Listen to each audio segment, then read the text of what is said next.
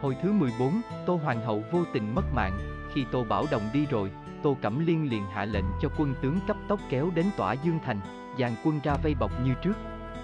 Nhân quý chưa kịp khao thưởng ba quân, chợt nghe báo có quân liêu do Tô Hoàng hậu kéo đến thì cả giận, mắng lớn, bọn phiên tặc thật chẳng biết sợ trời sợ đất, nếu không giết hết chắc chẳng yên với chúng. Phải thừa lúc địch chưa yên chỗ đánh một trận cho biết tay, mắng xong, nhân quý liền sai Chu Thanh cùng các vị tổng binh dẫn quân ra đánh. Tuy chưa an dinh xong, nhưng nghe tiếng pháo nổ Tô Hoàng hậu biết ngay là quân đường định tiến đánh bất ngờ. Vội vàng cho quân bài trận đối phó. Tám vị tổng binh nhìn thấy Tô Hoàng hậu môi son mắt phụng, đầu đội kim quan, mặt ngư lân giáp lóng lánh trong tự như chiêu quân trước kia thì đều khen thầm. Tô Cẩm Liên thấy các tướng cứ nhìn mình chăm chú liền thúc ngựa tiến ra phía trước lớn tiếng nói, hôm nay ta quyết báo thù cho em ta, các ngươi chưa chịu xuống ngựa đầu hàng hay sao? Chu Thanh nghe vậy cười nhạt, hô các anh em đồng xông ra một lượt. Tô Cẩm Liên tuy võ nghệ cao cường nhưng không chống nổi tám tướng, vội quay ngựa bỏ chạy. Thấy địch nhân vẫn đuổi theo ráo riết. Tô Cẩm Liên liền thò tay lấy hỏa hồ lô ra, miệng niệm chú lâm râm. Tức thì từ trong hồ lô bay ra một đàn quả lửa, nhắm các tổng binh nhào xuống. Các vị tổng binh hết sức kinh sợ, tuy đều chạy được vào thành nhưng người nào cũng bị cháy đầu xém trán trông rất thảm bại, thấy phụ thân cao mặt lo lắng không biết cách nào đối phó với bầy quả lửa. Tiết Đinh Sang liền xin ra trận thử xem tà pháp ấy lợi hại đến đâu. Nhân quý biết con có bảo bối nhưng vẫn không yên tâm, sai cả đầu nhất hổ và tần hán theo hộ trận. Tô Cẩm Liên chợt thấy một tướng trẻ tuổi tiến ra, diện mạo thanh tú, phong độ uy nghi thì động lòng, nhìn không chớp mắt. Tiết Đinh Sang cũng biết vậy nên quát lớn một tiếng rồi mới phóng kích đâm tới để cho Tô Cẩm Liên không kịp đón đỡ. Hai người giao chiến với nhau được hơn 10 hiệp thì Tô Cẩm Liên quay ngựa bỏ chạy, cũng dùng quả lửa như trước, Tiết Đinh Sang đã đề phòng sẵn, bỏ kích lấy cung bắn luôn một phát xuyên vân tiễn, bao nhiêu quả lửa đều rơi rụng bằng hết. Chẳng ngờ Tô Cẩm Liên nhân cơ hội ấy rút đã thần tiên ra quất một nhát. Đinh Sang đang cầm cung nên không sao đón đỡ được, đành phải nghiêng lưng hứng chịu, học máu chạy dài, Tô Cẩm Liên quyết bắt cho được Tiết Đinh Sang nên chẳng chần chờ, thúc ngựa rủi theo gấp rút. Đinh Sang hết sức kinh hãi, chợt thấy có một thiếu nữ đang đè một con cọp mà đánh thì liền lớn tiếng kêu cứu. Thiếu nữ dừng lại, nhìn Đinh Sang rồi hỏi, tướng quân là ai, bị người nào đánh đuổi mà phải kêu tôi cứu giúp, khi biết Đinh Sang đang bị Tô Hoàng hậu đuổi theo, thiếu nữ này cười ngất, nói, được rồi. Tướng quân vào rừng mà trốn, tôi sẽ cho mụ ấy một chùy là xong. Đinh Sang nghe theo, vừa kịp ẩn vào bụi cây thì Tô Cẩm Liên đuổi tới. Nhìn quanh không thấy Đinh Sang đâu, Tô Cẩm Liên liền hỏi thăm thiếu nữ xem có thấy một vị tướng quân nào chạy qua không. Thiếu nữ đáp ngay, có thấy, hắn đang trốn trong bụi cây kia, Tô Cẩm Liên cả mừng, vừa quay lưng định chạy vào rừng thì bị thiếu nữ dùng xác con cọp đập cho một nhát vào đầu. Đinh Sang thấy Tô Cẩm Liên nhào xuống ngựa thì liền phóng ngựa ra cắt thủ cấp. Xong xuôi, Tiết Đinh Sang xuống ngựa bái tạ thiếu nữ, hỏi thăm quê quán. Thiếu nữ chẳng hổ thẹn chút nào.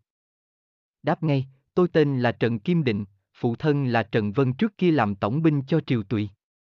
Phụ thân tuân lệnh đi mượn binh nhưng lạc đường thành ra phải ở lại ô Long Sơn này đốn củi kiếm sống, nói xong, Kim Định mời khách về nhà mình dùng cơm nhưng Đinh Sang sợ trái với quân lệnh nên từ chối, hẹn ngày sau sẽ cho người đến đền ơn.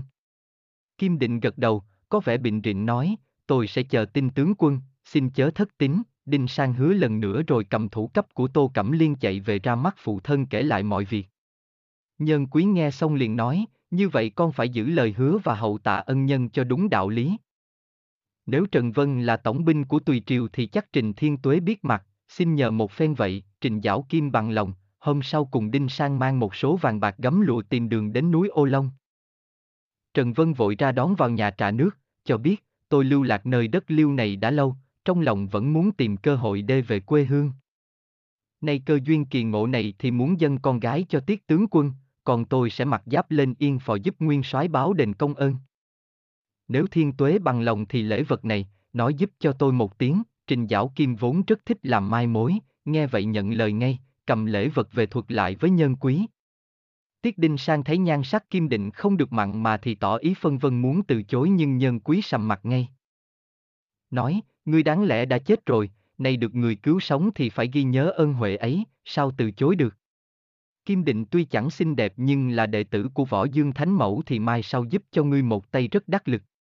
Vì thế ngươi không được phân vân, ngay ngày mai phải mang xe ngựa đến đón cha con Trần Vân về đây, Đinh Sang bất đắc dĩ phải tuân lệnh phụ thân. Liễu Kim Hoa được thêm con dâu rất mừng, cùng đầu tiên đồng hối thúc Đinh Sang sửa soạn lễ vật đón trước Kim Định cho đúng phép. Ô Long Sơn không cách xa thành bao nhiêu nên chỉ nội một ngày việc đón rước đã hoàn tất. Nhân quý liền đứng chủ hôn, tác hợp cho Đinh Sang và Kim Định thành thân. Kim Định hết lòng kính trọng Đầu tiên đồng, còn Đầu tiên đồng nghĩ ơn của Kim Định cứu chồng thì cũng chẳng phân lớn nhỏ, đối xử như chị em một nhà hòa thuận. Về phần quân tướng Liêu thấy chủ tướng chết thì tự động bỏ chạy tán loạn, kêu khóc vang trời. Nhờ vậy từ đó tỏa Dương Thành được bình yên vô sự. Nhân quý thấy không còn gì đáng ngại mới viết tiệc về triều tâu báo, sai tiết hiền đồ trấn giữ ải giới bài, chu văn trấn giữ ải kim hà, chu võ trấn giữ tiếp thiên quan, cùng nhau cai quản một giải đất rộng tiếp giáp với Trung Nguyên. Một thời gian sau, chấn chỉnh quân mã xong, nhân quý tính đến việc tiến qua hàng Giang quan nên hội các tướng lại nghị sự. Trần Vân vốn quen thuộc đường lối, bước ra thưa, Hàng Giang tuy cách đây không xa chỉ chừng 400 dặm nhưng phải qua một con sông lớn mới tới được quan ải nên rất khó tiến binh. Thêm nữa quan ải này do cha con Phàn Hồng trấn giữ, cả hai đều túc trí đa mưu, làm tới tước định quốc vương thì không thể khinh thường được. Trước tiên nguyên soái nên cho đóng thật nhiều bè để qua sông rồi tính sau, nhân quý khen phải, xuống lệnh cho bốn tướng là Trình Thiết Ngưu. Quốc trì hiệu hoài, ngũ quân nhất và Khương Hưng cụ dẫn quân lên rừng đốn gỗ làm bè, hạn trong một tháng phải xong. Bốn tướng tuân lệnh thi hành nên chẳng mấy chốc đã hoàn tất, về thành phục mệnh, nhân quý cả mừng, lập tức đến giáo trường điểm 30 muôn binh, phong cho La Chương làm tiên phong, Tần Mộng làm hậu tập, quốc trì Thanh Sơn lo lương thảo, Trình Thiên Trung đốc lương, Chu Thanh đi khắp nơi thu góp lương thực, để Vương Tâm Khuê và Vương Tâm Hạc ở lại giữ thành. Phân phó xong xuôi, nhân quý nhờ Trần Vân làm hướng đạo, rầm rộ kéo đi, chẳng mấy chốc đã đến bên bờ Hàng Giang. Nhìn sông nước mênh mông, sóng bủa âm âm, nhân quý cũng hơi nghi ngại, gọi hết các tướng lại dặn dò phải qua sông cho mau. Quả nhiên nhân quý lo lắng không lầm, khi ấy ở Hàng Giang Quan, Phan Hồng nghe quân thám mã báo tin thì liền gọi hai con lại nói, nhân lúc quân đường chưa qua sông kịp, hai ngươi hãy dẫn thủy binh đánh chặn ngang hông, ta sẽ dẫn bộ binh tiếp ứng trên bờ, Phan Long và Phan Hổ vân lệnh, lập tức điểm binh kéo đi. Vì thế quân mã nhà đường còn đang ở nửa sông thì chợt nghe có tiếng pháo nổ vang trời, từ hai bên vô số chiến thuyền xông ra. Thấy khí thế của địch quân quá mạnh, quân sĩ toan dạt ra hai bên tránh né nhưng nhân quý ra lệnh, thủy chiến chẳng phải như bộ chiến mà có thể chạy đâu cũng được. Nếu ai không tiến lên thì sẽ tuân theo quân pháp trừng trị, nghe lệnh này các tướng đành vừa đánh vừa hối thúc quân sĩ chèo lên cho mau. Tần Mộng đánh với Phàn Long, La Chương giao chiến với Phàn Hổ, còn đậu nhất hổ thì lo chặn các chiến thuyền địch, không cho áp sát. Được một lúc, Phàn Long và Phàn Hổ đều bị La Chương và Tần Mộng đánh bị thương nên kinh hải quay thuyền bỏ chạy, bỏ thuyền lên bờ.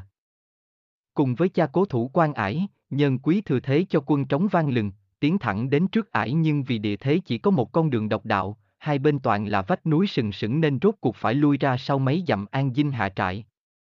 Phàn phu nhân nghe tin hai con bị thương thì rất nóng lòng sốt ruột, ra nói với chồng, con gái chúng ta vừa mới được Lê Sơn Thánh Mẫu cho Hạ Sơn, sao tướng công không cho nó ra trận? Trước là thử tài, sau báo thù cho hai anh, nói xong, Phàn phu nhân gọi tiểu thư là Phàn Lê Huê ra cho phụ thân hỏi han. Khi nghe biết sự tình, Phàn Lê Huê nghĩ thầm, khi xuống núi, sư phụ cho ta biết có lương duyên với Tiết Đinh Sang nay quân đường đã tới thì ra trận xem thử dung mạo hắn ra sao rồi định liệu sau, nghĩ vậy nên Phàn Lê Huê cúi đầu xin phụ thân ngày mai cho mình ra đối chiến. Được Phan Hồng bằng lòng, Phàn Lê Huê liền vào nhà sau lấy linh dược ra chữa trị cho hai anh. Tuy đã quyết trong lòng nhưng đêm ấy Phàn Lê Huê không sao ngủ được, trong lòng trăn trở bao nhiêu ý nghĩ, trước kia cha mẹ có hứa gả ta cho Dương Phạm nhưng theo lời đồn thì tên này tướng mạo xấu xí. Tính tình hung ác, chẳng lẽ lại đem thân ngọc của ta dâng cho hắn? vả lại sư phụ có nói lương duyên của ta ở nhà họ Tiết, vì thế nhất định ngày mai phải gọi Đinh Sang ra đấu chiến rồi mới quyết định được, vì vậy hôm sau trời chưa sáng hẳn, Phàn Lê Huê đã nai nịt xong, điểm quân kéo đến trước trại đường khiêu chiến, có Phàn Long và Phàn Hổ đi theo lượt trận. Nhân quý nghe nói đó là con gái của Phàn Hồng thì rất coi thường nhưng quân thám thính cho biết, Phàn Lê Huê tuy là nữ nhi nhưng tài phép và võ nghệ rất cao cường chẳng biết tại sao nữ tướng cứ đòi thế tử ra đánh. Hăm dọa sẽ phá trại quân ta thành bình địa, nhân quý nghe vậy cả giận, không cho Đinh Sang ra trận mà hỏi lại các tướng. Đậu nhất hổ vốn là người hiếu sắc, nghe vậy liền bước ra xin đi ngay. La Chương cũng muốn ra trận xem thử Phàn Lê Huê tại sắc ra sao nên nhân quý bằng lòng, cho theo lượt trận.